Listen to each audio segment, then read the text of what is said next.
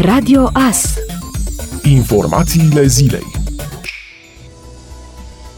Polițiștii de investigații criminale din Mureș au efectuat două percheziții domiciliare la o persoană bănuită că și-ar fi însușit bani prin efectuarea de operațiuni financiare în mod fraudulos. Persoana a fost reținută pentru 24 de ore. La data de 9 octombrie, polițiștii Serviciului de Investigații Criminale Mureș au efectuat două percheziții domiciliare în Luduș într-un dosar penal de efectuare de operațiuni financiare în mod fraudulos și acces ilegal la un sistem informatic politic. În fapt, un bărbat de 43 de ani din Luduș este bănuit că la data de 28 iulie ar fi sustras de la o persoană vârstnică un portofel în care se afla un card bancar și pinul aferent. Ulterior, acesta ar fi efectuat mai multe retrageri de numerar din contul acestuia. În urma perchezițiilor au fost ridicate mai multe mijloace de probă în vederea continuării cercetărilor. Prejudiciul cauzat este de 4750 de lei. În urma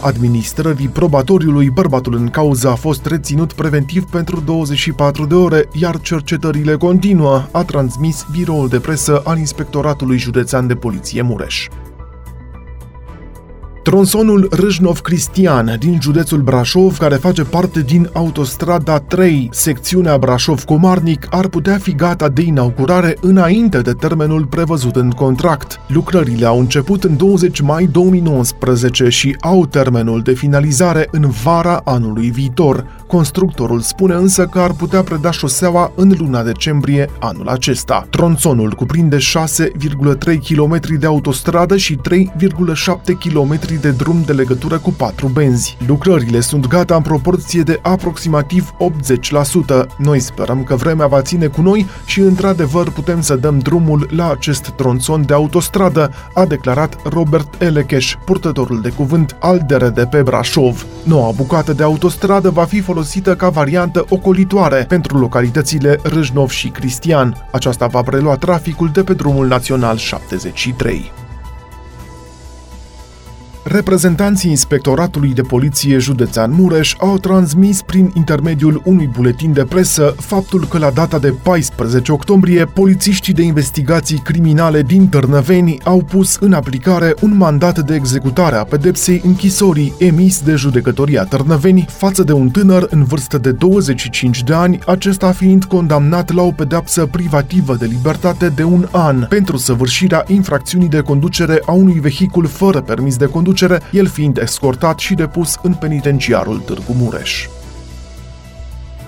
Pompierii militari de la punctul de lucru Luduș au fost solicitați să intervină în data de 15 octombrie în jurul orei 6 dimineața pentru a asigura măsurile PSI la un accident rutier petrecut în apropiere de gara din orașul Luduș. În accident au fost implicate trei autoturisme. În urma impactului, trei persoane au avut nevoie de îngrijiri medicale. Acestea fiind de cod galben, au fost transportate de urgență la centrul de primiri urgențe Luduș cu ambulanțele Smurt și SAJ. Pe toată durata intervenției, drumul a fost blocat pe ambele sensuri, a transmis biroul de presă al Inspectoratului pentru Situații de Urgențe Horea al județului Mureș.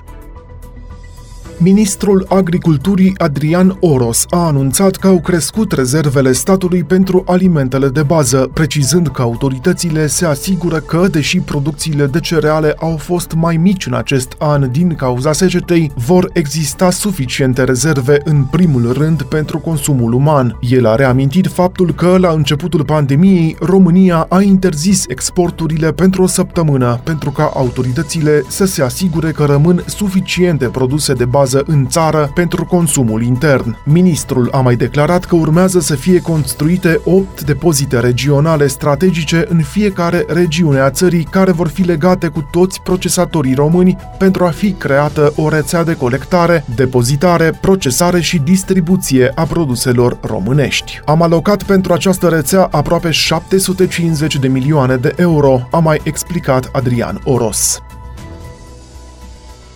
Studenții și elevii au scăpat de cozile de la ghișeele din gări. Ei vor putea să-și cumpere biletele de tren cu titlu gratuit, online și prin automate de vânzare. Guvernul a aprobat implementarea acestei proceduri în contextul pandemiei de coronavirus. Studenții așteptau măsura de aproape 3 ani. Ministerul Transportului, CFR Călători și trei organizații studențești au făcut toate demersurile necesare pentru ca guvernul să aprobe modificarea și completarea normelor în ceea ce privește transportul elevilor. După ce procedura va fi implementată, studenții vor putea să își creeze profilul de utilizator fie online, fie la casa de bilete. De această facilitate vor putea beneficia și elevii, numai că ei își pot face profilul de utilizator doar la casa de bilete. Confirmarea, respectiv verificarea și validarea datelor care atestă calitatea de elev sau student și dreptul de gratuitate la transport se va efectua o singură